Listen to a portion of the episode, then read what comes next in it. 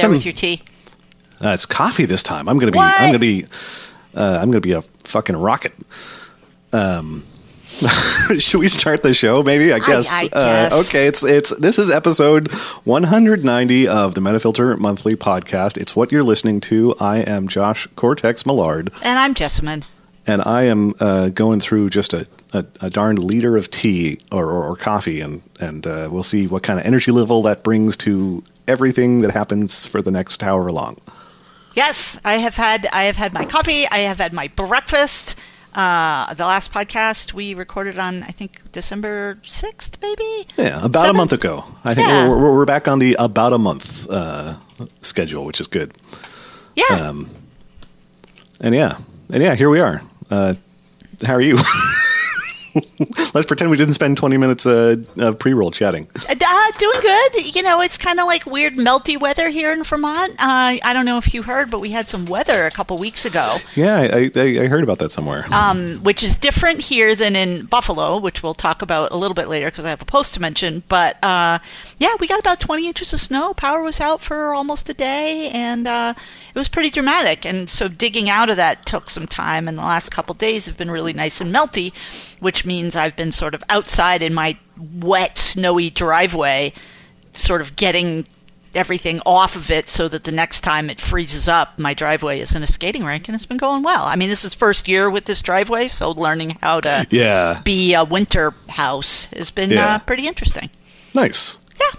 We, we also had weather, but Portland style. So, you know, there was snow and there was ice, and there were a couple days where it was like, well, maybe just don't go anywhere. But um, mostly because no one's equipped and no one has to know how, knows how to drive rather than because there was any substantial obstacle beyond, you know, that fact.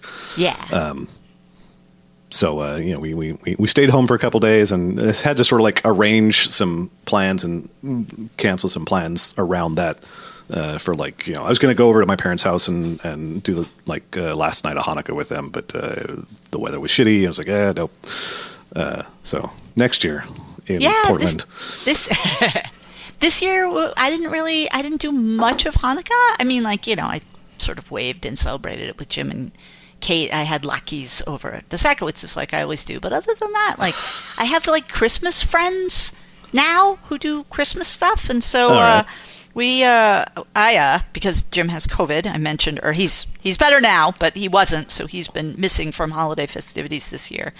Uh, went over there and we had Chat GPT write a bunch of holiday themed plays for us to perform, and then performed them, which was fascinating. I kind of don't care about ChatGPT, and I find people who want me just to read random shit ChatGPT has written, like that doesn't interest me. But Yeah. this was really interesting because it Yeah. was like kind of a fun social way to do that. Yeah, I mean, th- th- th- you get this weird, like semi improv performative element. Like you're doing more than just like digesting uh, AI chat logs. You know, Yeah, that's- and, that- and, that- and and figuring out where the edges are, right? Like Yeah. like it won't do like a erotic or a or a, even a rom com story, but if you tell it to focus on the sensations of a particular thing, you can Yeah. make it do that when it doesn't even know it's doing that. Yeah, yeah, exactly. It, Um, it described the Holocaust as quote sad unquote. Which I feel is a little missing the point. Like, like it clearly has some Like, things could have done hard programmed into it. Yeah, it's not that It won't do Microsoft horror. chatbot. Uh, what was her name? They made a chatbot a few years ago, and it like was learning from the internet and immediately started saying like terrible racist stuff, and Yeah, yeah, they yeah, had to yeah. shut it off. Yeah, Yeah, one of those. Except the opposite. Like it's just clearly Yeah. got like governor modules on it that are like, don't talk about this at all. Yeah, yeah. Um, there was a. God, oh, speaking of latkes, uh, I Mm. did not have latkes. We were going to have latkes. We thought we were going to have latkes, maybe like two, three meals. Bought a bunch of potatoes and, and onions, and I was shredding them up. Uh, and I shredded up all the potatoes we had, uh, getting ready to like bring latke makins over to my mother in law's house. And um, when I first started, I was doing this in food processor, and, and when I first started it up, I, I heard weird grindings. Like, what's Oh, going no! on there? And and like I, I opened up the food processor. And good news. Like it, it wasn't like the motor failing or anything Or like there that. was a but- screw in it. yeah, no, but I, I, I left I left the uh, I had left the the sort of I don't know how to describe different attachments for food, but like the basic like column with a couple wavy blades at the bottom, your basic food processor Yeah. blade that just spins around. I left that inside the food processor with the sort of top blade for grating. Also, in Oh, there without thinking, so I I didn't get check it. first, right? So, like, like I, I, I do a potato, and I'm like, boy, that's that does not sound right. And I open it up, it's like, oh, this is in there. Okay, I'll pull that out. No, uh, uh, I'm glad it's not damaged. Looking at that blade as I pull it out and put it back, put the shredder back in, shred the rest of the potatoes, pull out the thing, put the potatoes in a bowl, look at the uh, the shredder fixture, and it's got sort of like the tall column that keeps it up at the the top of the food processor, and I see that a bunch of the plastic of that column had been shredded away Oh no! by the other tool that was in there. And so there was just like just enough plastic in this giant bowl of all the potatoes we have that I'm like so we are sorry. not even we just ah so we'll probably make some latkes sometime this month just to just sort of console ourselves but uh Well, and was- that's just so, so, harsh. uh, like you can toss it in your compost, I guess, but like you can't do anything with it. yeah yeah this is now just junk because uh, there's that's too much plastic like Right. I probably people would be fine but I'm not gonna fucking make plastic latkes Right, or you're the one who ruined Hanukkah by Yeah. you know mom chokes on a whatever. Yeah. exactly. So yeah, that's my latke story. That's that's why no latkes uh, last month. Um, but yeah, other than that, uh, we had we had like pleasant low key holidays as well. I uh, I did get a cold, so I ended up like not meeting up with friends for a little like Boxing Day get together. Because like you know what, I, I feel like shit, and I'm gonna you know potentially give other people a cold, and these are both not good. So uh, just you know stay home and play video games and yeah. Uh, that lasted for a couple days, but then I then I got better. It's certainly no COVID, so New Year's Eve. Did you do anything? uh, uh, if uh, went to bed before midnight. what? Um, it's we we uh, you know we, we we we had a nice chill evening at home, and we like you know watched some TV and did some reading, played some video games. Uh, both getting sleepy by eleven, and like you know went to bed, and sort of expected to be woken up at midnight by a bunch of noise, but that didn't happen either. So, so just woke up in the in the new year. That's neat. Yeah, I went to the same Christmas people's house uh, for New Year's, and it's nice.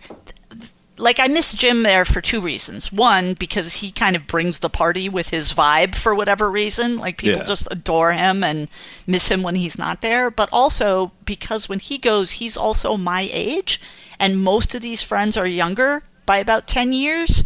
And like it doesn't really matter, but like their younger friends are younger than me by twenty years. You Yeah. know, and so that can be weird. They'll talk about something on TV. They were talking about Land Beyond Time, I think. Some like dinosaur television. I may not even have the name right because all I know is it Well, reminded me of Land of the Lost. Yeah, so so there's a, there's the Land Before Time, which was like a Don Bluth, I want to say, animated dinosaur film from when I was a kid. Yeah, it's that. Um, so yeah, yeah. so I was already a grown up. I mean, I thought I was a grown up at that point. But so they have all of these like you know inside jokes about that, um, which is fine. But then I'm just kind of like, oh my god, I'm Yeah. incredibly old. And then like got home really late, which is great. But then it's weird in this house because it means the house is cold, and then you have to heat the house up. But then it's late and you're hot, and then my routine. Uh, so it was pretty interesting. Like it's it's the latest I've been up at this house since I've lived in this house, and uh, nice. Yeah, but it was like a good time, and I, you know, I survived. So hey, Yeah, you, you you lived you lived into 2023, so mission well, and I got back on my uh, back on my program the next day. You know, you're always I don't know if you're me, you're always afraid like if you disrupt your routine, it's going to take you forever to get back on your routine. Turns out, Sure. was not the problem. That's that that's good. Yes, no, I just uh, I just have trouble forming habits in the first place, so you know. I Yeah. have. I have the opposite problem, whatever exactly the opposite problem is. I mean, I I, I, think I, I think really I like I, I also have a whole creature habit routine thing. It's just a lot of the time I don't really recognize it even necessarily as routine so much as just like an assumption that only I notice is being violated when it's violated. like, oh wait, oh wait, no, oh I guess, I guess I do always do that that way. I guess I do, yeah. Yeah, yeah, yeah, yeah. Anyway, um, yeah, well, and uh, and, and hey, Metafilter, Yeah. Metafilter's uh, here in 2023. That's pretty exciting Yeah. Uh, new year, new me fi. eh, eh. It's Mephi. Um, What?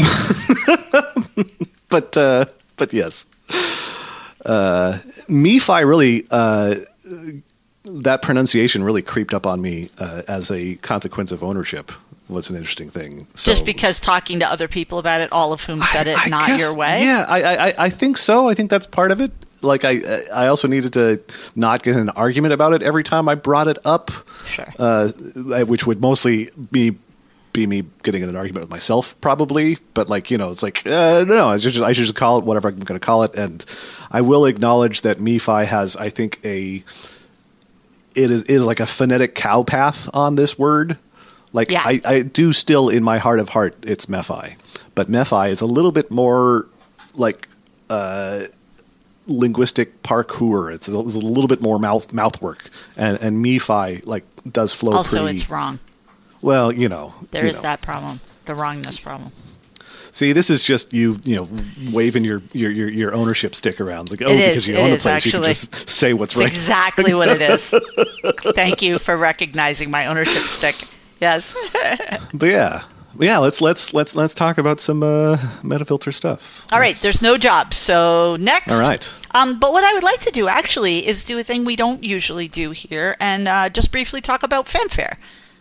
Do it. Because, like, I think fanfare is amazing, and I really feel like more people should use it. And I feel like over time, possibly this year, as we get sort of a code committee together and start thinking about that, we can start thinking about ways to make fanfare more useful.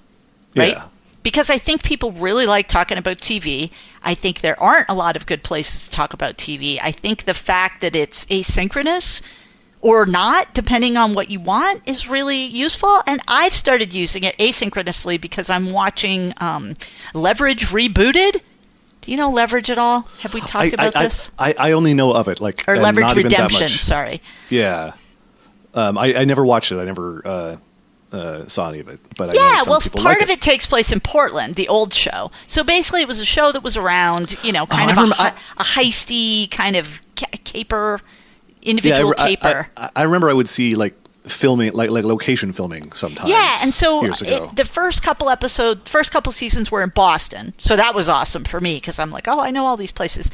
And then they moved to Portland, and I was like, well, I know actually some of those places.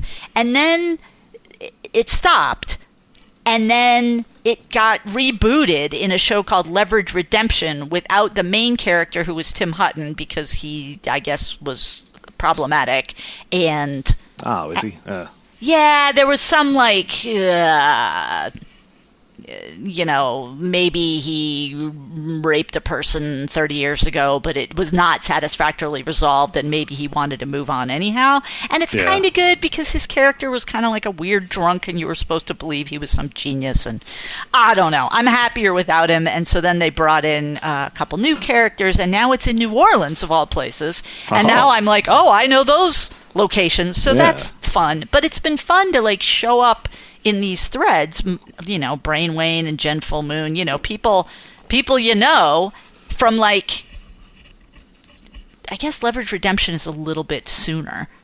Uh, is a little bit more recent. Um but like to show up in threads from like a year ago and be like, "Oh, hey, I thought that same thing kind of when I saw this Yeah. later." And it's not like you're necessarily talking to one another, but you can be in a community of Mephites who are talking about a thing. yeah, there's there, there's that, there's that sense of, of sort of continuity over time. There's that, that sense of like you know this is this is a this is a this is a shared resource that like you know is part of the weird spiderwebby network that is the nature of being in a community. Like, yeah, it's there's it's not just like you know anyone who shows up a, a month later or a year later is just on their own. So much as like, okay, well, we might not be sitting around a coffee table talking about this, but we're effectively being able to.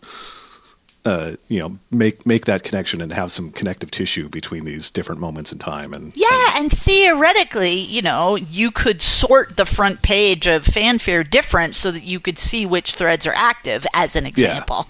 Yeah. And, you know, then people would know that there's somebody chatting in the leverage redemption threads. Hey, it's me. Uh, sort of talk about that. So I just think fanfare is sort of a diamond in the rough and encourage people who maybe haven't been over there to maybe go over there because there's books, there's special events, there's uh, there was some you know end of the year stuff. There's a there's a whole talk side of it, and uh, yeah, it's neat. So that Yeah. was that was my little. Uh, and and there's a really interesting mix of stuff, and it can also be kind of a neat discovery. Like, what are nerds watching? Yeah. That maybe you didn't know was a thing nerds would be watching. Like I didn't know Stepfather Three What? existed.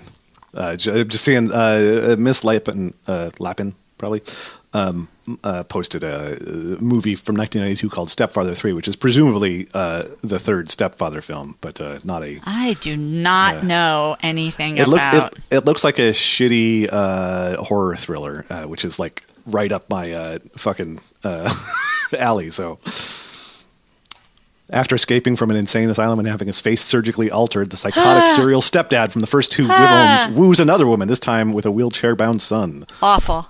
Predictably, things do not go to plan. Um, yes. That could mean anything. I wonder what's. Yeah. Anyway, uh, yes, I agree, and and, and I'm ex- I'm excited to hear uh, that as an aspiration because yeah, no, I, I totally agree with you. I think I think with the with the right uh, resources and gumption, like the usefulness and uh, like like approachability of fanfare could really improve in a way that would make more people appreciate uh, what is in fact there. Yeah, and So, would be another place for community to sort of hang out in a place that was meaningful to them. Yeah, exactly. Yeah. Um, well, let's talk about uh, projects. Sure. Uh, Horace, there's many uh, relevant to my interest uh, projects, including uh, this one by uh, Horace Rumpole, otherwise known as John Overholt. He's a curator at the Houghton Library, uh, and they set up a online version of an exhibit that you can actually go look at. It's kind of a 3D, slightly queasifying, if that's not really your thing, uh, way.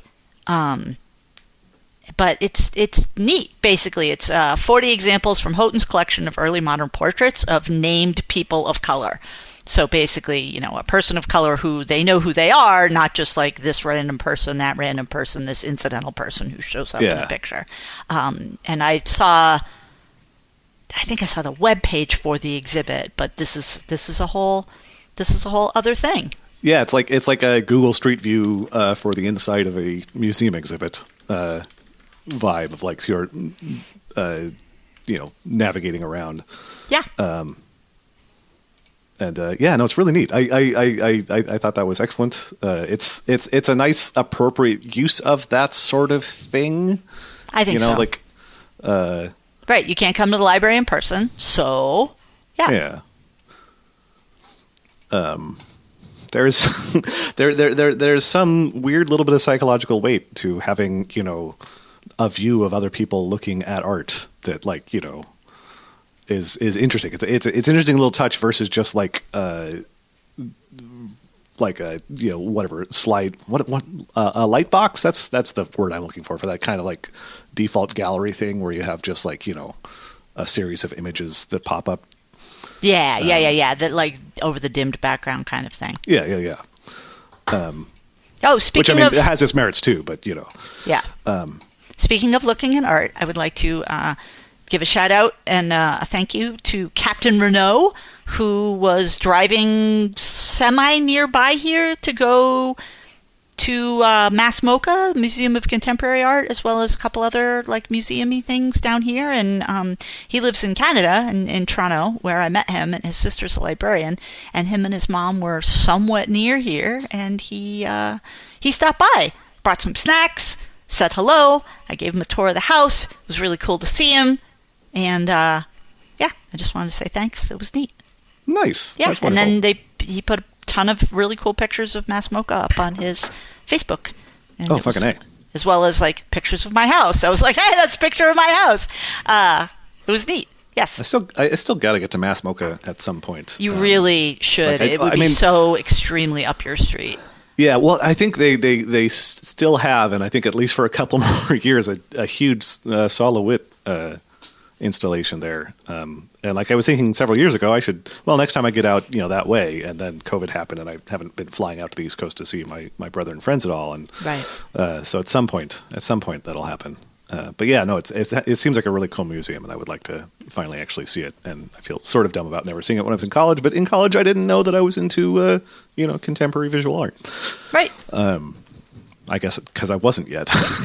but right. maybe it How maybe it would you- have been. How could you, know? Right. Yeah. Um, I like this uh, niche project from uh, Gerpel because this is like this is Jam Stats, data analytics for roller derby games, where Gerpel has just literally written together a tool for doing analysis of data from roller derby, like like score data and this is like one of those things where like you know if you're sitting around if you're into this and you're like oh i wonder who did what or I wonder what this looks like. And well you do some data analytics. Well how do you do that? Well i guess you fucking write your own code. Well god damn it gerbil did. Um, so if you are specifically into roller derby uh, like sabermetrics Gerpel has made this possible. It's like it's a very, it, this is like a baseball thing to me, which is funny because like yeah. you know It- because it's I an realize pe- actual sport. Yes. yeah, yeah. People people do this for like you know mainstream sports sports too, but like you know baseball is like its own weird thing, and I, I think Is roller derby probably still a thing?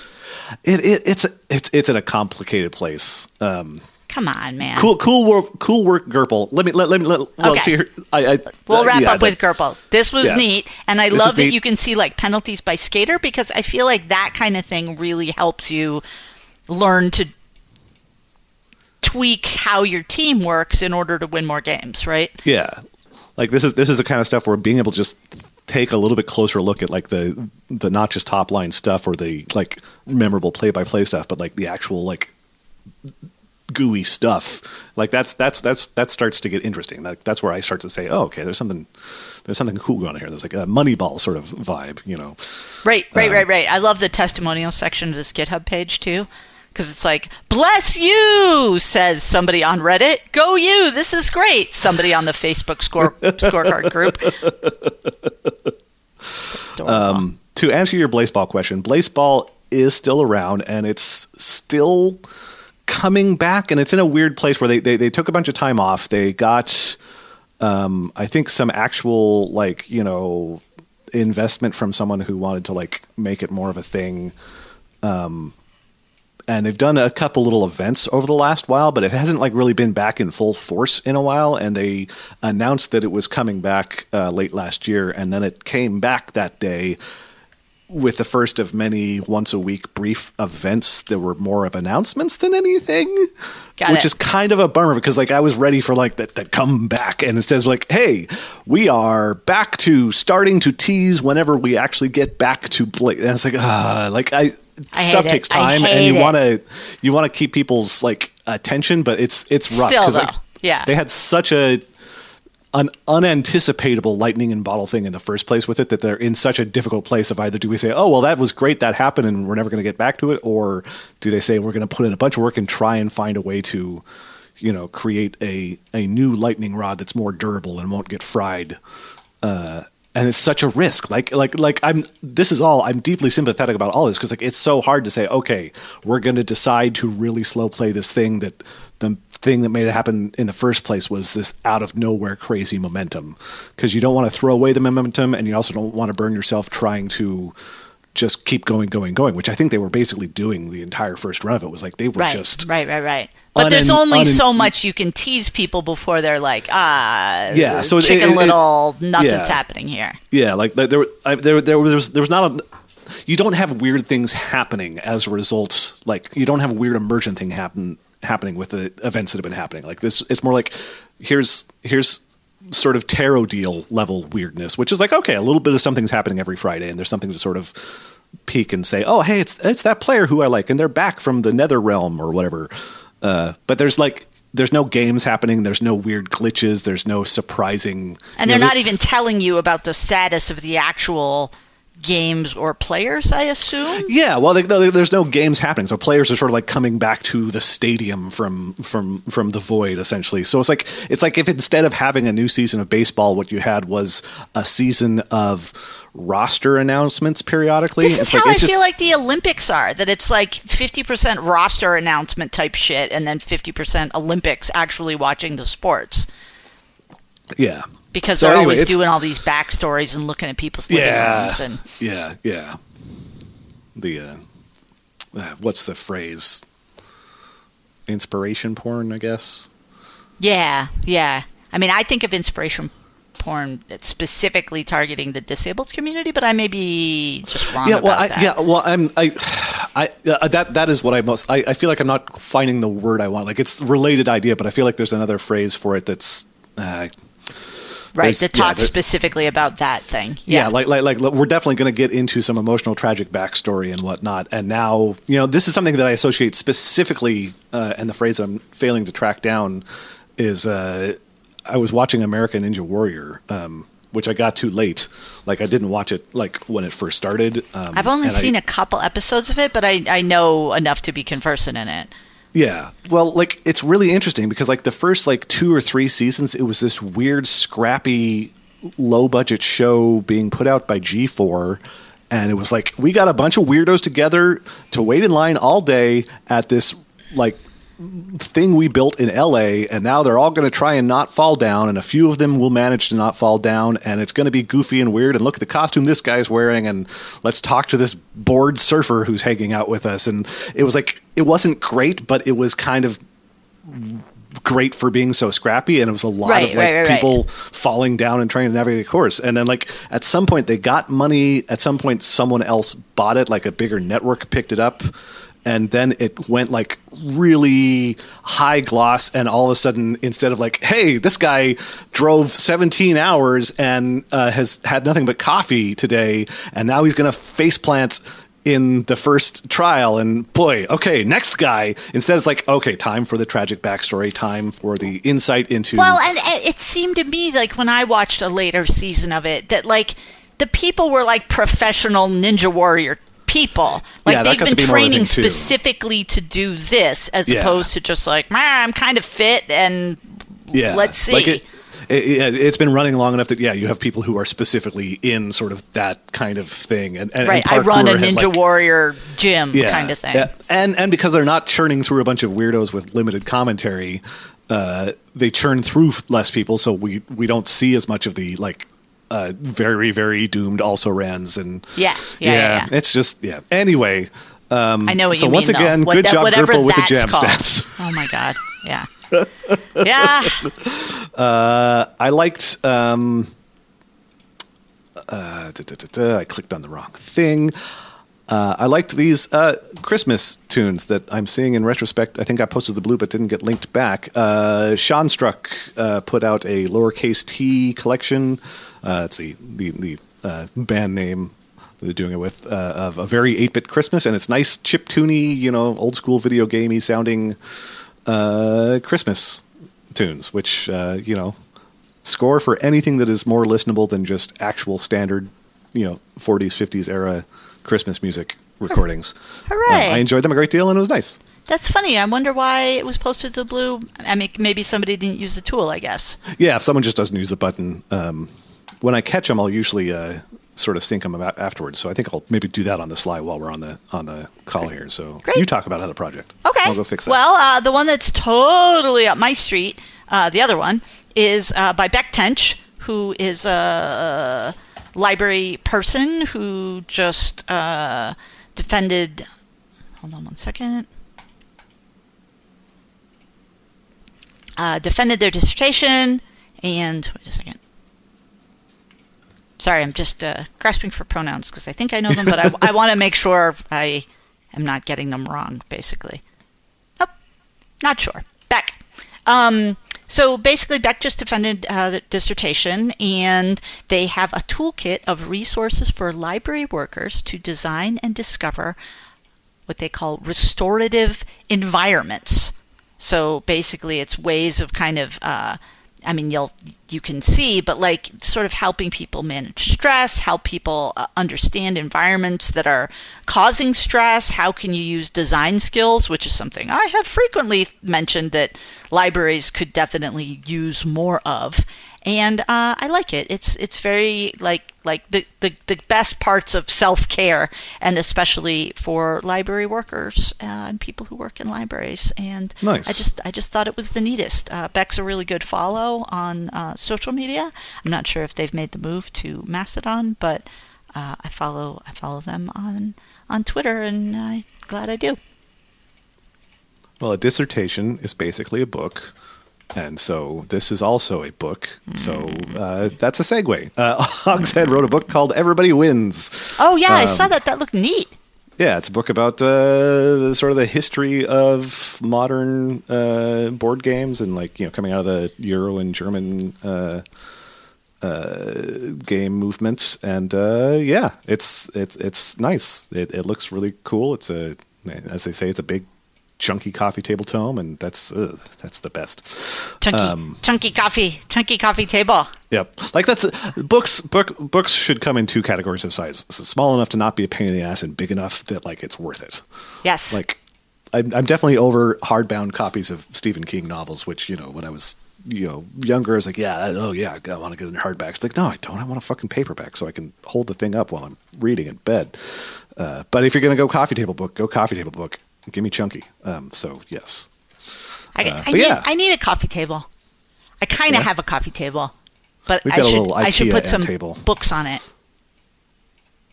Because it was it was something uh, a friend built out of uh, the door of my old barn that I have been carrying around with me since I sold that place a long time ago, and I've been meaning to make it into a table, and just nah. It turns out it's not really where my where my heart is. But I had a friend turn it into a table, but now I have to finish the top of it and Ah. um, like finish meaning just put some finish on it, and Sure. um, yeah, it's too cold. It's too cold to do inside projects that are not in my office. Yeah. So I'll get there. Springtime. uh, last project for me, I think, is uh, Way to Go Jetikus for co authoring an article in JAMA Psychiatry uh, talking about legislation of uh, psychedelic drugs and uh, talking about psychedelic drug reform. It's a really interesting article, uh, and it sort of talks about, you know, eh, drugs are becoming accessible in the US. What does that mean for how we treat people or use them therapeutically or not or how legislation works? It's a it's a serious article. Uh, and um, yeah, I just I just thought it was neat and uh, way to go Jetikus. It was published uh, a month ago. Yeah, nice. Let's see. All right, well let's uh let's move on to Metafilter. Okay. Uh, I feel like. Oh, yeah. I made a post to Metafilter, and uh, I'm aware this podcast is not just about me talking about my posts, but I was interested in this because it was one of those things where, like, I just read something and I was like, ah, Metafilter would like that and would like to talk about that. And uh, they did a little bit. And also, it's uh, about gaming, which I thought you'd be interested in. Uh, yes. Epic. I saw I, I, I saw this go by and then I realized I lost track of it and didn't like dig in there. Well, I'm uh, so yes. glad I could show it to you. And it turns out, Yeah. it, you know, I thought it was going to be a very chatty thread, and it was not as chatty, which also fine. Um, but basically, in short, uh, Epic Games, who makes Fortnite, has to pay an awful lot of money because they were um, violating the privacy of children and making it too difficult for children, especially, to not pay money being upsold and blah, blah, blah, blah, blah, blah, blah. And it's a massive fine from the FTC. I mean, as we keep waiting for the FTC to drop the hammer on Twitter for various uh, violations, uh, it was Yeah. pretty interesting to see this because I think a lot of us talk about dark patterns, right? They of the things where you want to click no, but it's easier to click yes, and yes is what the company wants you to click, kind of thing. Yeah. And this is a real analysis of exactly what Epic Games did inside Fortnite to incent children, teenagers, I guess, but you know, children, uh, to you know spend money or stay in the game or give away personal information, and uh, really interesting. And I, it'll be interesting to see if it shifts how gaming companies, especially, do that, right? Because people love Yeah. games, and and they should love games, but this aspect of them is uh, troubling. Yeah, like and it's it, it it's such a it's such a tricky territory because like you know. I, I think it's good that Epic is getting smacked down on this because Fortnite has been so huge, and I think it's partly because they've been successful enough to sort of just run with the profit making side of it and they've like this is not the only sort of dodgy decision they have made in the uh, flush of cash they've been floating on the last few years um, but it's it, it it's also like you know it's uh, I, I thought I had more of a point than I did, and I don't, so I'm just going to abandon it. But basically, yeah, it's. I, I think the short version is that games are so often structured as sort of an interactive, uh, you know, feed of satisfaction loop that like the line between uh, exploitative like financial dark patterns and the core sense of like uh, addictive or engaging game loop is less clear than if it was like a novel right like if you were Right. using weird dark patterns to exploit people who read novels that aspect of it, that dark pattern stuff, is more clearly separate from the basic form of the thing. Like, you know, if, if Amazon was doing something really nasty with like prime reading incentivization or something, you know, it's easy to say, okay, well, this part is the book and this part is the. The fuckity The- the- the- the fucky yeah. stuff. Well, because do you remember like old old paperbacks used to have sometimes like inserts in the middle that were just weird ads, Yeah, yeah, yeah, yeah. and but it was clear they were ads, not Yeah. the book. Yeah, and it was clear that it was fucky. Like, like no one come across come would come across that in a book and not be like, "Well, this is some fucking advertising bullshit."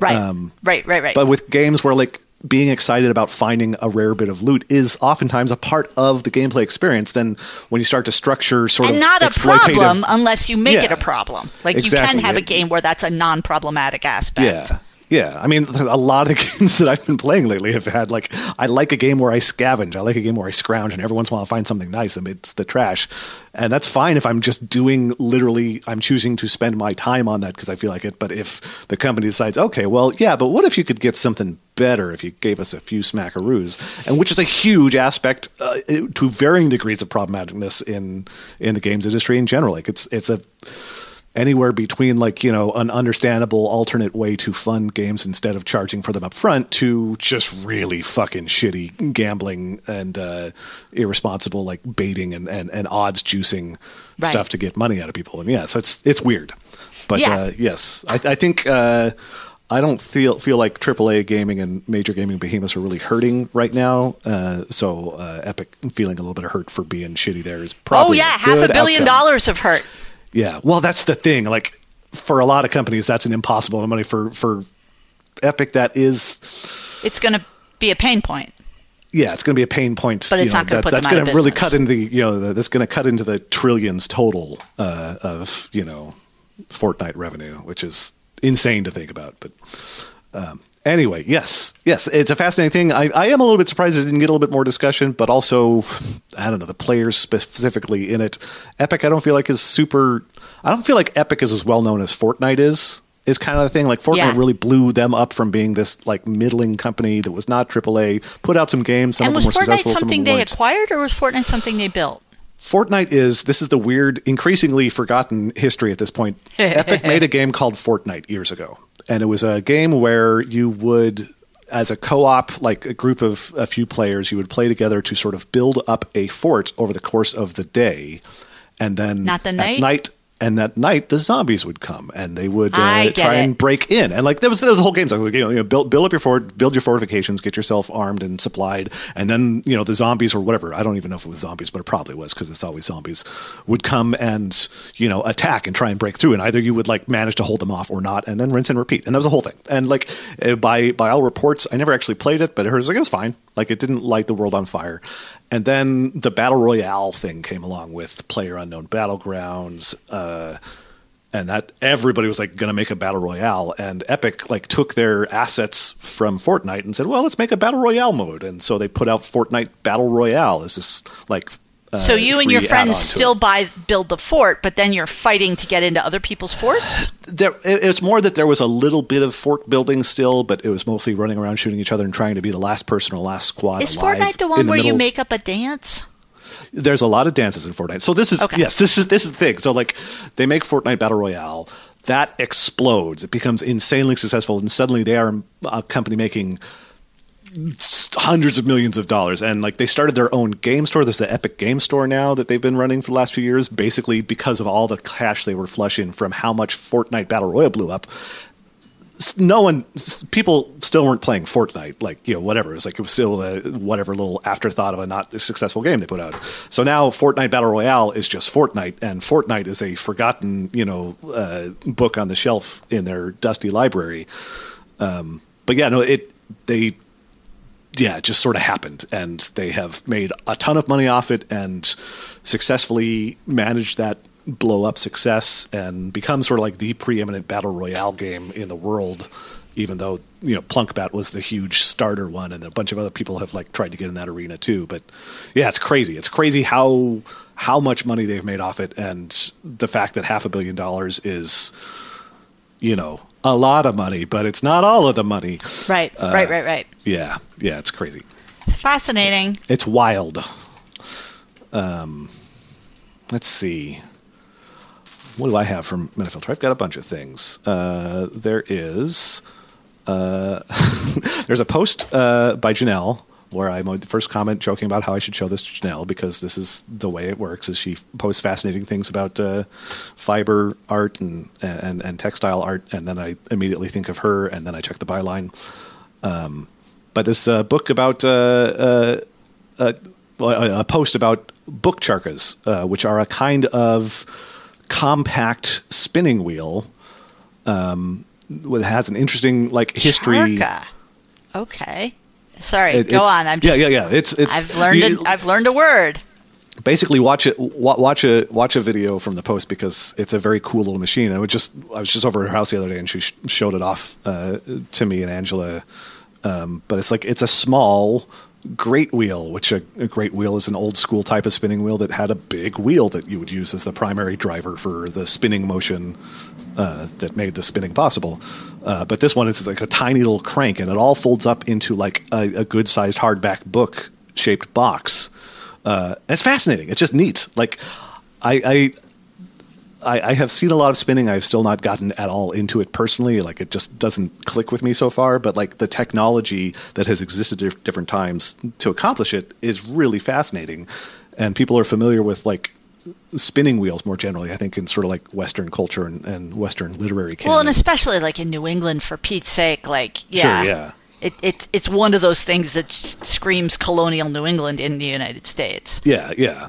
Um, but but the history sort of before and after and adjacent to the sort of classic spinning wheel is like there's all this other stuff too because like it's really important to be able to make you know string and yarn and, and whatnot. And so people came up with all these different ways to do it. But the, the, the history and the specific sort of 20th century context of this one is fascinating too. Like it's it's a cool machine and it's cool how this was kind of a specific invention of India in the time of Gandhi as a sort of utilitarian and maybe economic, you know, justice solution too. Um, so yeah, cool, cool pulse all around, cool machine that I did not know about. Uh, good job, Janelle. Don't forget to check out this post that you made because I think you'll like it. Yes, thank you. I enjoyed this post by 10 Cold Hot Dogs, which was one of those things where, like, you see something on another site and then you come to Metafilter to see if people are talking about the thing, and and they were. This is a short 30 minute documentary on YouTube called Wooks, and it's all about, like, those kind of, I don't, probably every culture has like a different name for them, but those kind of like festival hippies who basically like you know they used to be deadheads, right? You follow the Grateful Sure. Dead around and you sell uh, peanut butter and fluff sandwiches out of your trunk and you use that to buy acid and food and then that's what you do for months. In fact, one of the things we spent some time doing at um, Hanukkah was the guy who was hosting Hanukkah, who's also one of our state legislators, and one of the new guys to Hanukkah, who is uh, the new boyfriend of one of the neighbor ladies. uh, turned out to have both like gone on tour with the Dead, and so they were both talking about their blah blah blah touring with the Grateful Dead stories, which I always enjoy because we're all old and fusty now, and um, this is very similar. It's about those kind of like you know psychedelic taking, dreadlock having, like odd philosophy doing, but similar to you may have seen the documentary this guy did about the Juggalos. It's very non I did not see it, but yeah, I know what you're. Yeah, I know the one you're talking about. Yeah, the Juggalo one, just you know, the the overarching theme is like, hey, we're all family, and we know people look down and crap on us, but like, we're here for each other in a way that's kind of nice, and the the sort of wooks, I guess. I've never heard that expression for Yeah, these people, but uh, it's a very kind of non-judgmental look at some of the things they think and some of the things they believe, mostly by sort of listening to them talk about this, that, or the other, and uh, it's very good.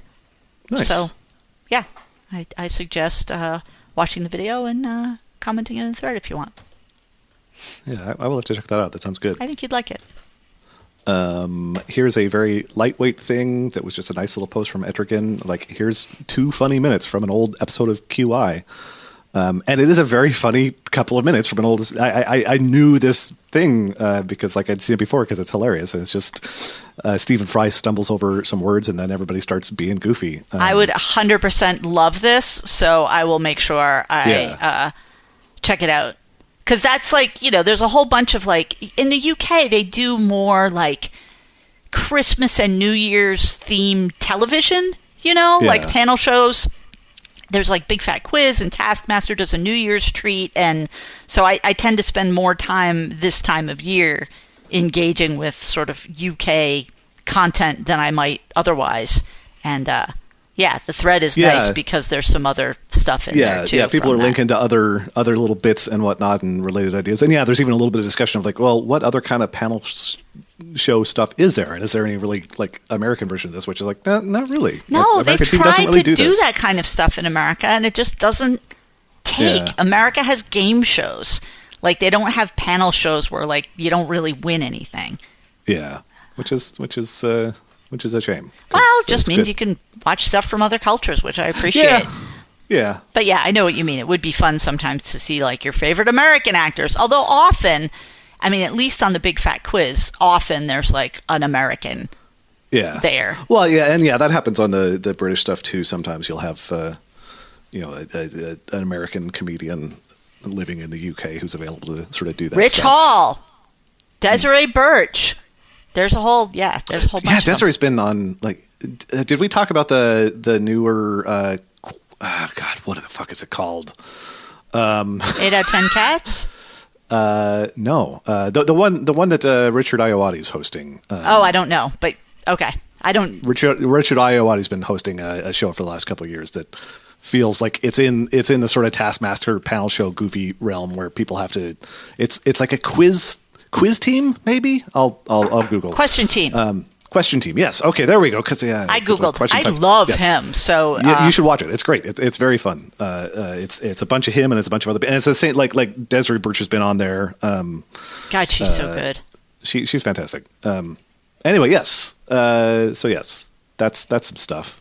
That's some stuff. um, good. Interest interesting argument sort of post. Um, like it's a it- it's a hard cases make bad law situation where like it's a longer thread specifically because people are arguing about a bunch of details, but.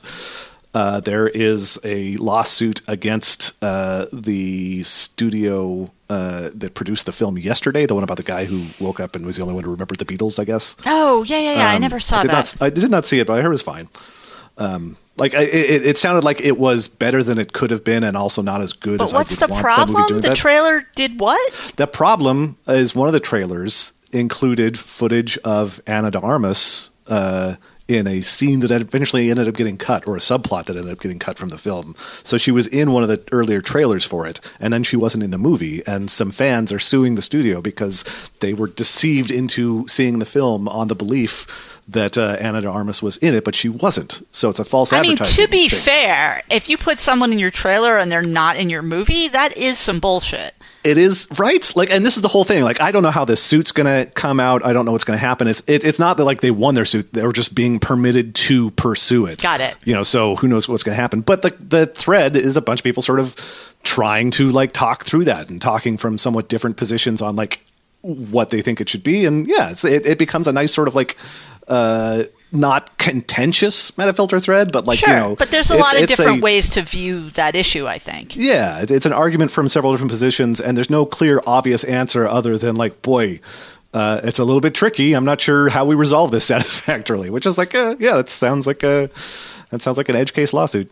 Yeah. Um, Interesting. But yeah, I enjoyed that conversation.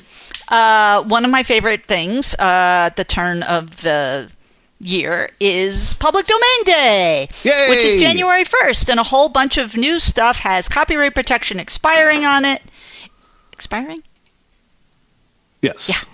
God, you, you ever do that? You just say a word and you're like, that's like, not how that, even, works. Is that even? Yeah. Um, that, so all the Sherlock Holmes stories, Metropolis, a whole bunch of stuff. There's a great post on uh, the Duke website that really kind of talks about it. Uh, I got involved in a very brief Mastodon discussion, which was now my first use of the mute tool on Mastodon. because what I always do is I always go over to HathiTrust and I find stuff that's in the public domain. And in this case, there's a whole bunch of different books about, you know, historical people of color. Like th- th- these books used to be a lot more popular. Like, hey, here's a hundred black people who have done something with their lives. You know, Yeah. N- not that that should be news, but that what it meant was you got a book that was all accomplished people of color at, at a certain time, in this case 1927.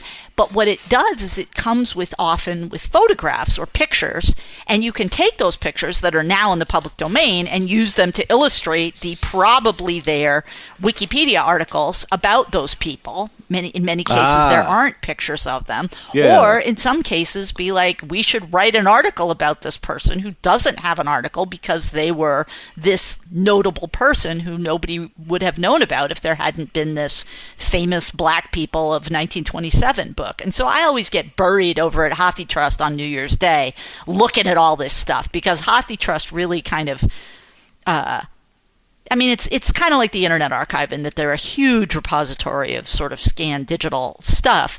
Yeah. But they're kind of not like the Internet Archive in that they're a real business and they uh, work with a bunch of academic partners. And and on Public Domain Day, they've already got like a compilation of the stuff that's going to be in the public domain, which is great, right? Yeah. And you know, so I headed over there, and then I mentioned something about that on Mastodon, and then Brewster from the archive was like, "I really wish they would make their stuff available for mass downloading," and and and you know, I was like, "Yeah, well, uh, whatever. Like it's public domain, so theoretically." It's your right to get it, right? Um, yeah. but and and he's just weird about it you know i mean this is kind of why the internet archive is so great but also so oddly problematic is because brewster really wants to make everything available to everybody and if there are barriers like institutional barriers he just kind of he's like but everything available to everybody kind of Yeah. and so he was getting sticky on that point and i didn't want to have an extended conversation about it so i moved on and i'm not sure if the conversation moved on without me but it moved on without me That's exactly that's that's the beauty. Like you can decide it doesn't need to be your problem anymore, even if everyone else doesn't like actually agree. Like they can keep you know yelling at a cloud if they want. You don't have to be the yeah cloud. and like I, I don't disagree with his perspective. I just don't think there's anything to be said about it. Like what you need to Yeah. do is come to the table like grown-ups and figure out a way to negotiate not like just show up in the public sphere and complain that your needs aren't being served i feel like. And i feel like they Yeah. do that. But yeah Well, this is this this thread also I will say uh, is of a similar uh, note, like one that's it's more of a thread partly because people are arguing about stuff than because there's not that much to say about public domain like developments here other than like okay those are, those are in the public domain now. Great. Um, you know that that would not be you know several dozen comments. That would be like oh nice you know, but instead, hey, let's talk about the nature and purpose and functionality of copyright, though, and what does it do, and what is important about it. And Well, and yeah, a lot of people have had copyright arguments other places on the internet or with other Yeah. people in the world, and so they kind of come with opinions about how how this is is supposed to go, right? Um, and it's it's tricky, right? Like content creators need to get paid. At the same time, the public domain helps culture create stuff. Those Yep. things are in in in tension. Um, I've got a couple more from the blue. Uh, one is this uh, post from Fizz. Hi, Fizz. Hey, Fizz.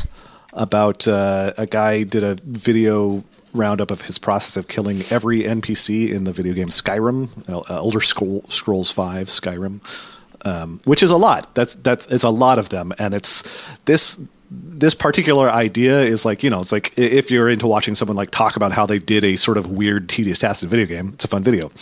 Um, that whole concept is also sort of like I, I won't repeat my comments in there, but like I've I've done a similar sort of thing on a couple of occasions, and it's a weird thing to try and figure out how to do, and you're sort of exploring to some extent how the game was designed and what intentions the game was putting into how it dealt with the idea of like death of characters of varying importance and whatnot. So it's like it's an interesting way to explore a system as well, but it's also like inherently such a bleak, tedious thing to do. It's like, oh, I gotta go kill that person. Oh, gotta go kill that person, and not like not the people that you're supposed to be killing. Like not not not a game where Right, it's like right, it's just you a versus bunch a of monster. randos. Yeah. Yeah. it's like it's a bunch of like people in villages and like you know people who by and large are probably just supposed to be people you talk to.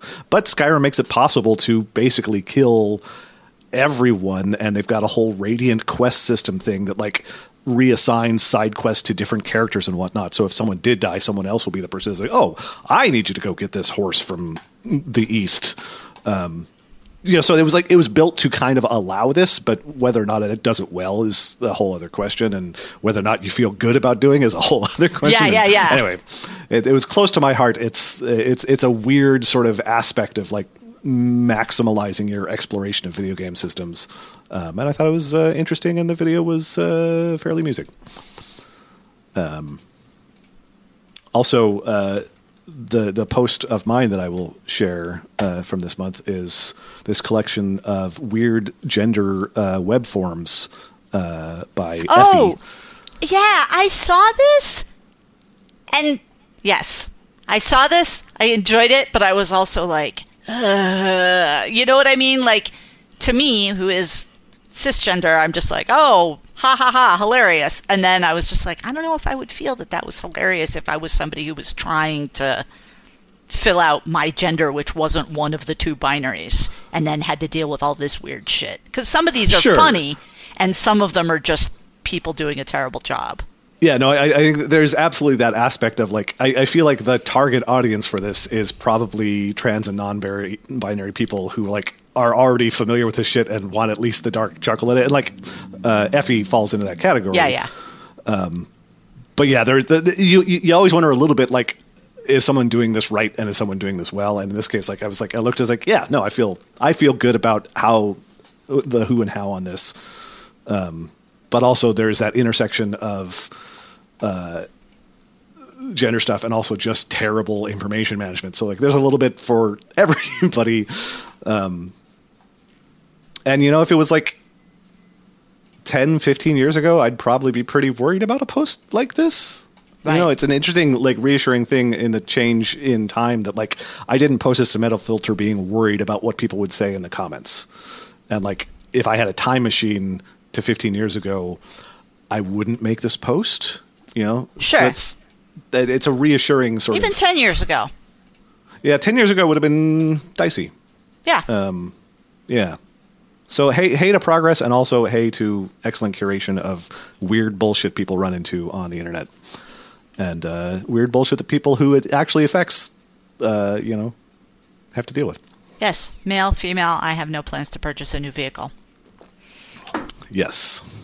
Uh, well, Box made a uh, pair of posts that I don't uh, like. I've been not spending a lot of time getting deeply involved in the what's going on with libraries um, under this weird Christo fascist set of people trying to do terrible things to America, but it's a problem. You know, it's less of a problem in Vermont or New England than other parts of the country, but it's a real problem. And so uh, Box basically made uh, two posts over a couple days. One of them, how to ban 3,600 books from school libraries, and um, the other one called The Horrifying War on Libraries, just talking about people's attempts to control libraries and what are in libraries and what programming libraries do because people have very narrow band uh, visions of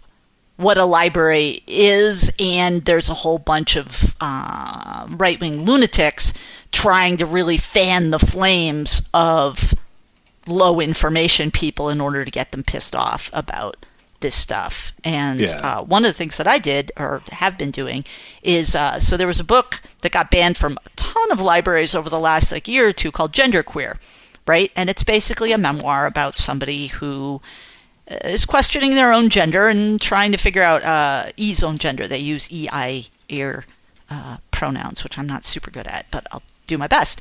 And there's basically a couple it's a graphic novel. It's very well done very interesting because uh, he goes through some fairly complicated thought processes trying to figure out uh, how he feels about stuff. And there's a couple graphic panels you know like one of which uh, you're envisioning uh, being on the receiving end i believe of a blowjob you know? So it's a little graphic. Sure. but like I because I had only saw like the haterade on the internet about it, I had thought this whole book was graphic. And like there's nothing wrong with a graphic novel that's graphic too. Some of them are amazing, but I could understand why people would have concerns about children reading them if the whole thing was like this. But no, it's just like two panels, slightly Yeah. graphic, not a big deal, a non-issue. And I Yeah, I mean, finally I- I- read them so that I know Yeah. And and the and the discussion of gender issues is so important i think especially for young people because it's not even like oh you know some people are straight some people are gay some people are asexual some people are whatever but it really discusses kind of your own thinking about yourself maybe not even fitting into like those categories and and how you deal with it and how you talk to your family and how you deal with relationships and blah blah blah very good book Yeah. Yeah. But the haters go nuts on it and make it seem like it's essentially a sex manual, and it's totally not. Yep. Uh, Yep. So I figured one of the things I had to do was start reading, and Box has done a really good job of uh, making these two posts, and I hope he continues to. Excellent. Yeah. Um, let's see. I have one more post to mention, which I might have mentioned depending on the timing last uh, last podcast too. But it's it's Advent Incremental, post by Juvenile. Um, and now it's it was an advent calendar idle game where there was like a new thing every day, and now it's done and you can play the whole thing, which is nice because everybody who's playing along over the course of the thread was running into the reality that the developers ran into bug problems and were doing this as a spare time thing and weren't able to keep up day to day with the calendar itself after a certain point. We did talk And about was it like- last month, but But yes, anyway, it's done now, and uh, it, it was it was a nice little thing, and you could play the whole thing through without having to wait day by day if you want to like chew through it more. So uh, yeah, if you like idle game light stuff, yeah, because it's I was like, "What's an idle game?" and you were like, "It's a Oh, clicker," did I- and oh, I was yeah, like, right, right. "But that's a clicker," and yeah, yeah. Um, this thankfully is not a very clickery idle game, so you don't have to do a bunch of clicking on stuff too much. good. Fuck clicking. Uh, But also, also, this is a rare endorsement of uh, an idle game. It has an ending. Like you know, once you finish it, you finish it. It's not like the okay, now time to do it all over again, but slightly faster again and again and again forever, which is the usual sort of uh, proposition with idle games. Um, so yeah. Anyway, I enjoyed it. It was a nice, fun time. It was fun, sort of going through the thread with people and being collectively frustrated at things that were a little bit wonky, or the drama of the developers not being able to get the days out in time and having to catch up. And yeah, it's a good time. neat. All right, how about over to Um, Ask Metafilter? I'm gonna I'm gonna mention two comments first because Okay. I, to me I some I never mentioned comments, but uh, like just dumb jokes that I liked that I favorited. Instead of waiting for a MetaTalk post about it, I'm just gonna mention them. There's a nice joke from Fuki that's a riff on uh, the uh, I don't know why she swallowed that fly. And uh, there's It's funny. Yes. and there's there's also a, uh, a comment uh, from House Goblin in the thread on Goblin Mode being the word of the year, and I always love it when Can you someone tell me what Goblin Mode is? Go- Goblin Mode is Do I just click Uh, this link? Will it tell me? going a little i mean i'm sure it will it's like it's it's it's a accumulated like folk term from this year for like you know sort of going feral sort of like I going remember off the seeing people talking about it at Twitter after Twitter had laid a bunch of people off, but that was the first time I heard about it, and so it Oh, was hard to extract it from everything that was going on at Twitter. it goes back to i believe the origination was a fake headline about julia fox uh, talking about having when she was dating kanye west that he didn't like it when she went goblin mode which just someone just made up this headline and it seemed like a plausible But that just thing sounds like blowjob talk.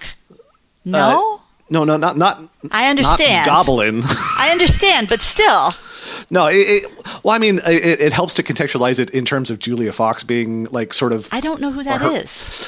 nobody like like not nobody like lots of people do, but also nobody does. It's it's she's this we- she's someone who I think has effectively been a little bit famous this year for being famous is kind of the whole thing, and she's like does conspicuous stuff. She she wears uh, trademark very elaborate. Uh, black eyeliner that looks like something off of uh, like Blade Runner Julia Fox, you say?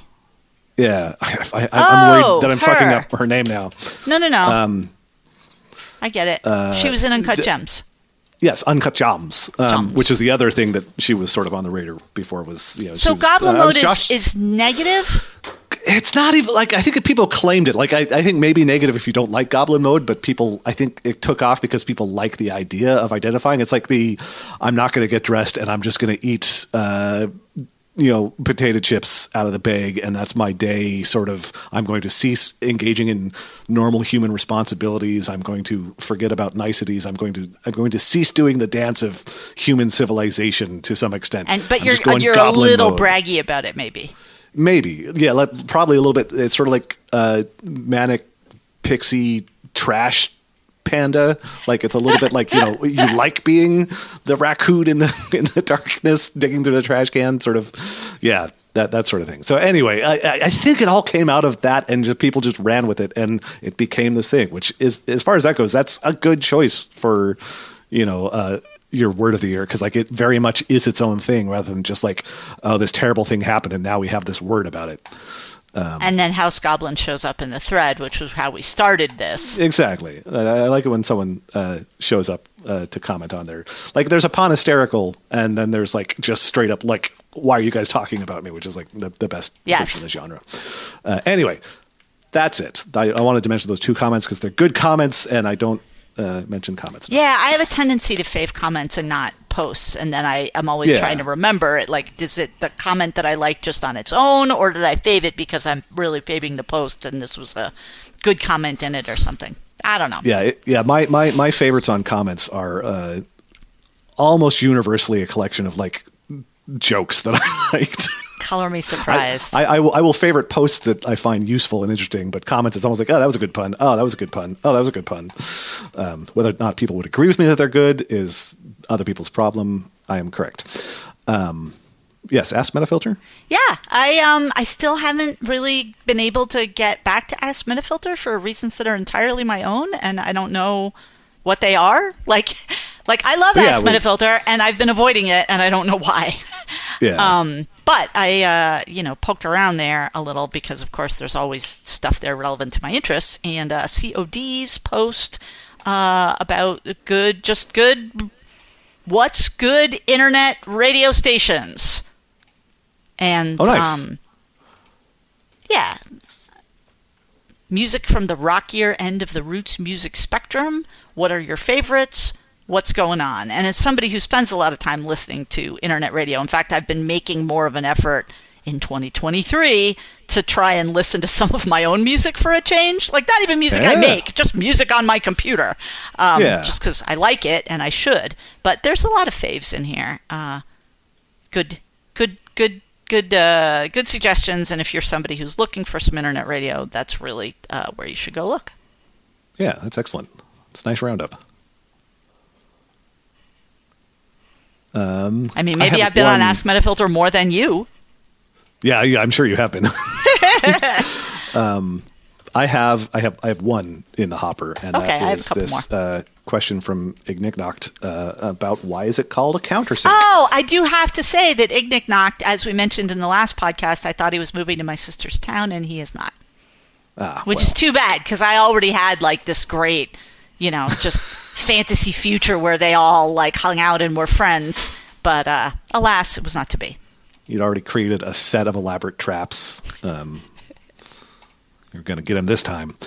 They, they couldn't move. Anyway. They couldn't move to that quaint town. But yes, That go sucks.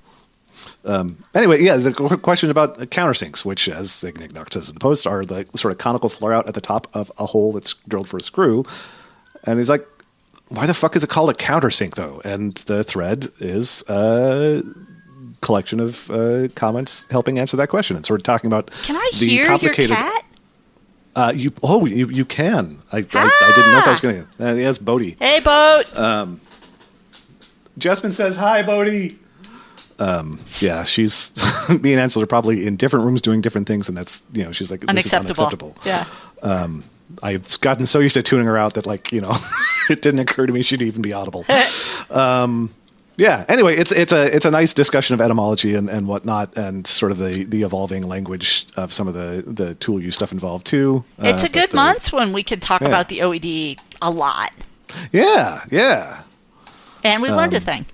Yeah. Oh man, Jim found some random drill bit in his house. Like we've been on a race to be like who's the most unpacked because we moved in the same week in August and he finally got some shelves at Home Depot which really helped him organize some of his stuff, but he found like this weird drill bit and he was like, "What is that?" and I, I wasn't sure. I asked my friend Forrest, and Forrest was like, "Oh, it's this kind of countersinking blah blah blah." And I was like, "Hey, it's this kind of countersink." And Jim was like, "Were?" And I was like, "I don't know why you have it. You do not, you do not use tools. It must have come with a set of something." Uh, but yes, countersinking, so elegant. I, I, I was gonna try and put together a Drillbit Taylor joke, but then I realized a I didn't really have a good like interjection for it, and b I don't actually remember who or what Drillbit Taylor is. I don't but, know uh, what you're talking about. Drill bit Taylor. I swear to God, that is a thing of some sort. Like Taylor, Someone, like it's like somebody. a person. No, no, no. Oh, like, drill bit Taylor. Yeah, it's like a movie. Yeah, maybe a, Three a high movie school or a students character or being something. bullied, All right. and Owen Wilson is in it. huh. All right. Owen Wilson plays Drillbit Taylor in the movie Drillbit Taylor. Wow. Well, that's a deep cut. It's 14 years ago. All right. I have never heard it, and thank you. I'll go watch that dumb show. yeah, I. I, I, I know nothing about it, so you know, don't blame me if it's bad. but- No, uh, absolutely anyway. not. I, I I understand what your tastes are.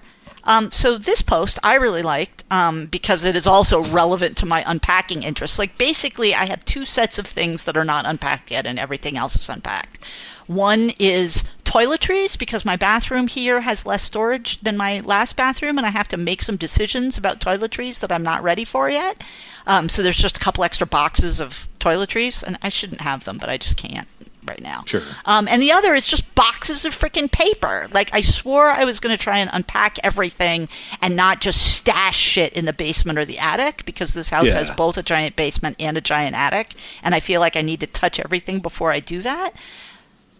But where do I put my boxes of like old letters that I want to keep, but I don't really need? And so this is Happy Frog's question. Basically, I've culled my wardrobe, bookshelves, furniture, clutter, but I'm haunted by boxes of paper ephemera.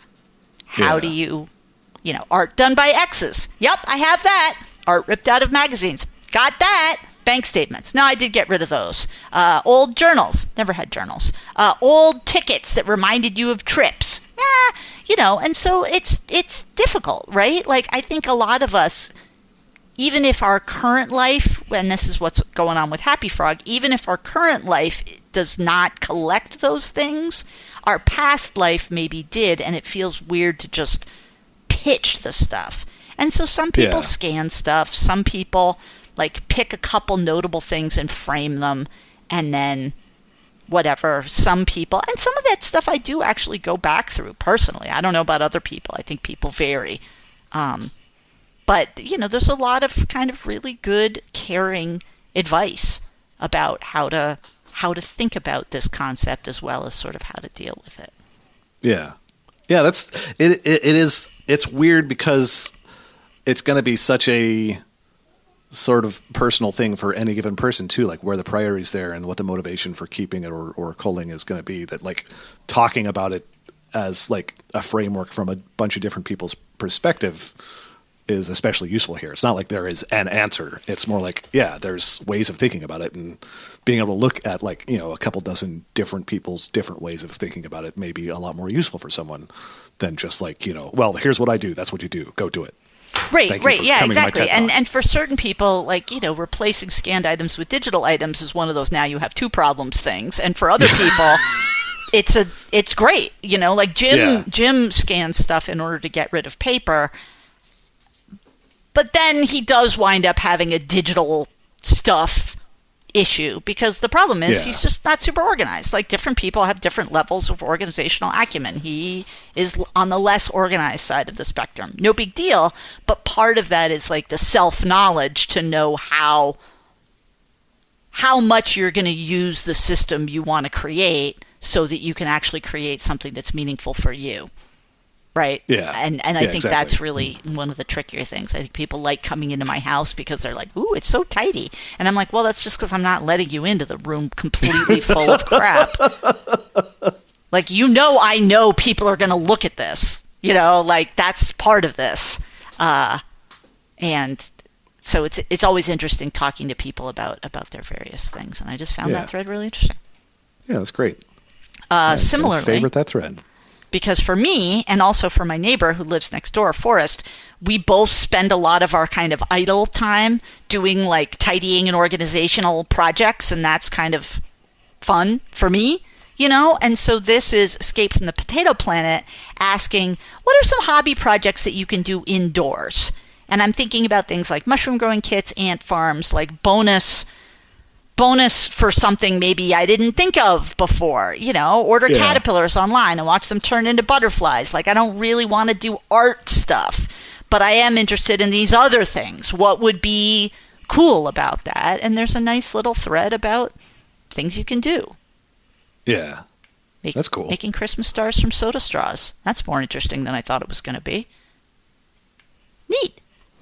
I feel like, yeah, it, it's interesting. Like everything I, I tend to think of here tends to fall into sort of like an arts and crafts territory. Yeah. and that's just like that's just just that's just who I am. That's what I tend to like get busy with. Um, but finding, I feel like for people who don't really identify with that stuff that manages to not feel like do art so much as like make a thing with your hands might still be appealing. And it's interesting to think about like what the sort of boundaries of that are. Like, is doing origami type stuff too artsy, or is that a satisfying physical thing?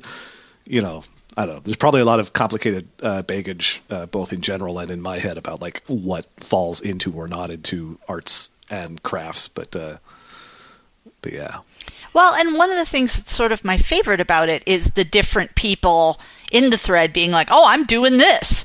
So, like, you know, Azrael Brown is making corn coin rings. Like, you cut out the middle of a coin and then you fold it over so you have a ring that you wear on your finger, but it's made out Uh-huh. of a coin. Like, I have one of those from the state of Vermont, like state of Vermont quarter, and it's Yeah. probably one of my favorite things I own. Right? My sister just got it on the internet, you know, but like, but being able Sure. to like make those Yeah. Ugh, like what would that even be like you know like like so so interesting and so Yeah. fun and so i like i like knowing kind of what other people's interests are you know raspberry pi stuff uh, escape from the potato planet is already done uh, yeah it's just it's neat it's neat to uh, to look Yeah. at the things that other people like in that area yeah, it's uh, it's a nice pile of stuff. Um, uh, I had a thought and I lost it. It went away. It's gone now. Hmm. It fled from me. Well, I don't have other. I mean, you know, I have a couple other like, you know, book stuff. Uh, like uh, I have to make sure I'm reading. Uh, Daikaisho uh, wants books and media with neurodivergent representation, so it's a Nice. kind of a list making uh, list making thing, newish post actually. I felt like I read one of these earlier as well, but there's you know there's some pretty good. Uh, I think it's the only use of the neuro spicy tag that I that I have seen. Uh, but yeah, just just interesting. Like help me help me find these reading lists. All of these uh, like books book threads are always interesting ones to me. Like Yeah. help me read this because I'm always looking. Uh, this one's another one just about ri- books about writing nonfiction books by uh, Neslem Neslemny Nesne, Neslem New York, maybe. Uh, Maybe, yeah. you know, help me help me change my uh, fanfic reading habits is another one, and then uh, the last one, which was interesting, uh, help me figure out which edition of a library book I read. So they know what the book is, but they want that specific edition because it's got specific illustrations. I'm not 100% sure if they actually. This was uh, Ceridwen? Ceridwen? Ceridwen. Uh, and you know, trying to figure out uh, which one it is. Jean has some has some good advice. There's uh, some information from Ursula Hitler and from Aboset. Oh, Neslamny is a uh, transliteration of a Ukrainian word for unbreakable or indomitable. Oh, how interesting! Yeah. Um. Yes. That's it for me for Ask Metafilter. Uh, I think one of my Alright. New Year's resolutions will be to try and get a little bit more involved in Ask Metafilter uh, but before the next podcast. I think may- maybe I'll try and do that too because I keep thinking to myself I should just try and make a little bit of a like intentional like I I I I've, I intentionally go and look at the blue you know uh, on a regular basis aside from like like like explicitly thinking oh I want to go see that thread it's like yeah I'm just going to go take a look and and I've I've never really built up that habit with Ask Metafilter like it was always more of like uh, this is something that I'm looking at because you know professional obligation moderating um, and I think I would enjoy making more of a point of just like looking for stuff on Mass Metafilter. But like again, with a habit forming, it's you know gotta gotta start doing a thing I don't normally do. It's impossible, um, but maybe it's also possible. Um, a couple uh, quick MetaTalk things. Yes, I just, have. I uh, have at least one. Okay, well, my, mine are mine are both card swap things. Uh, there's the holiday card swap had happened, and hopefully everybody's got their in the mail. But also, if you're that person who's listening and you're like, "Oh man, I still haven't put them in the mail," it's okay. Just get them in the mail. Yeah, get them in the mail. Uh, there's always a bunch of people who are going to be like laid out there. I was kind of laid out the gate myself, and uh, but there's a thread of people saying, "Oh, hey, thanks, this, these were nice." Um, and then on the flip side, if you feel like planning to send some mail, there is going to be a Valentine's uh, card exchange. Um, so if you're interested in that, go sign up and uh, swap some cards. Um, and it could be any kind of card. It doesn't have to be, you know, a Valentine Valentine. It doesn't even, technically speaking, you could probably just absolutely refuse to acknowledge the existence of Valentine's Day as long as you get your card sent. Um, but, you know, you do you. Um, Yes, and if So, you're yeah. somebody who wants to write to somebody in particular, uh, Chiefta, Chiefta, um, is uh, doing a Pal Pal project, writing a handwritten letter a week to friends, acquaintances, and family members. And you can sign up. I received a uh, email from uh, from them, and uh, very much, very much liked it. nice. My other thing, which just came in yesterday, and I had thought maybe it was going to be about one thing, and it was about something completely different, was a very funny post from y2karl, which is like a Metafilter usernames post. Yeah. It's it's delightful. I, I admit I saw that in passing, and my first glance was like, "Ah, fuck, what now?" I wasn't And I was sure. like, oh. Yeah, So just talking about like all the users that have the word goddess in their name, all the ones that have the word empress or emperor or queen or king. angel and uh, and then other people like you know chip pitch in with their own you know all the popes all the nerds all the spoons and plates uh, it's adorable it's adorable Yeah. it's a fun grab ass of a thread yep. all the all the people with dead in their name all the people with happy in their name which i guess you can get from the Infodump? Is that where people are getting them, or are they just Yeah, probably. Yeah, there's a usernames uh, file in there that's probably the easiest way to sort of skim for ideas. more boxes than can a UPS store? Grab that and grep it. Grab it and grep it. Grab it and grep it. 2023, grab it and grep it. Oh, that's a good Uh, one. Is that going to replace our other uh, title? I'll throw it in there. I don't remember what that other title was. New MeFi. New, New Year, New. MeFi. MeFi, yeah. I mean, See, that's can't- pretty see good too. You could almost put them Yep. all together because they're not very long. Yep. Yeah, maybe maybe it'll be a big elaborate title. All right. Well, uh, yeah. Anything else you want to mention? I was gonna get inspired to pull up the fanfare thread for a movie called Grimcutty that I just watched the other day, but there's not a fanfare thread, so I might have to make one. Yeah. Um, because it's a very so-so uh, horror movie based on the Momo Challenge uh, moral panic uh, from the last couple years. I want to say. I don't even know what you're talking about as Uh, per usual. I'm, I'm going to go find a. Angela didn't either. Uh, I think this is something that like just you knew about it or you didn't. Um, but I'll see if I can find. I'm sure there was a Metafilter post about it. Um, it was a online hoax about um, this. People were putting this content into videos and and and places online, and kids were seeing it, and it was brainwashing them into like doing bad things. like Um, bad things like what? like like cutting themselves Okay. or other people Actually or- bad things, not not Yeah. like yeah, okay. yeah but god I, i'm trying to remember uh, i might just have to throw in the thread later because i'm not immediately finding i'm pretty sure there was a post about it uh, but anyway someone made a horror movie about that meme and it was not terrible. It wasn't amazing, and uh, and the audio on the file we had uh, broke about ten minutes from the end. So this horror movie that depends a lot on soundtrack stuff and had a running ASMR theme, suddenly we were watching with just subtitles because otherwise it was impossible to watch it with the off-track audio, which was an interesting experience. Um, but uh, I don't know. Maybe I'll try and find that. Maybe I'll try and uh, make a f- fanfare post about it, just in case anybody else who likes watching so-so movies with internet themes uh, watches it as well. Sounds good. And yeah, I think I think that's all I've got. Um, so yeah, I think it's a podcast. I think we did it. Fantastic. Well, uh, happy New Year to everybody, and thanks for uh, being here. And uh, happy New Year to you, Jessamyn, and thank you for uh, doing all uh, this uh, being here and, and owning stuff and stuff. Sure. Yeah. Glad to. Happy New Year to you. And uh, you know, we'll check in after we do the taxes, see how we're all feeling. It'll be exciting. It'll be fun. It'll be a thrill a minute. Nothing like nothing like uh, corporate taxes to you know raise your spirits. Anyway, yes. All right. That's a that's a podcast. I'm going to stop talking now. Uh, see y'all in a month. cool.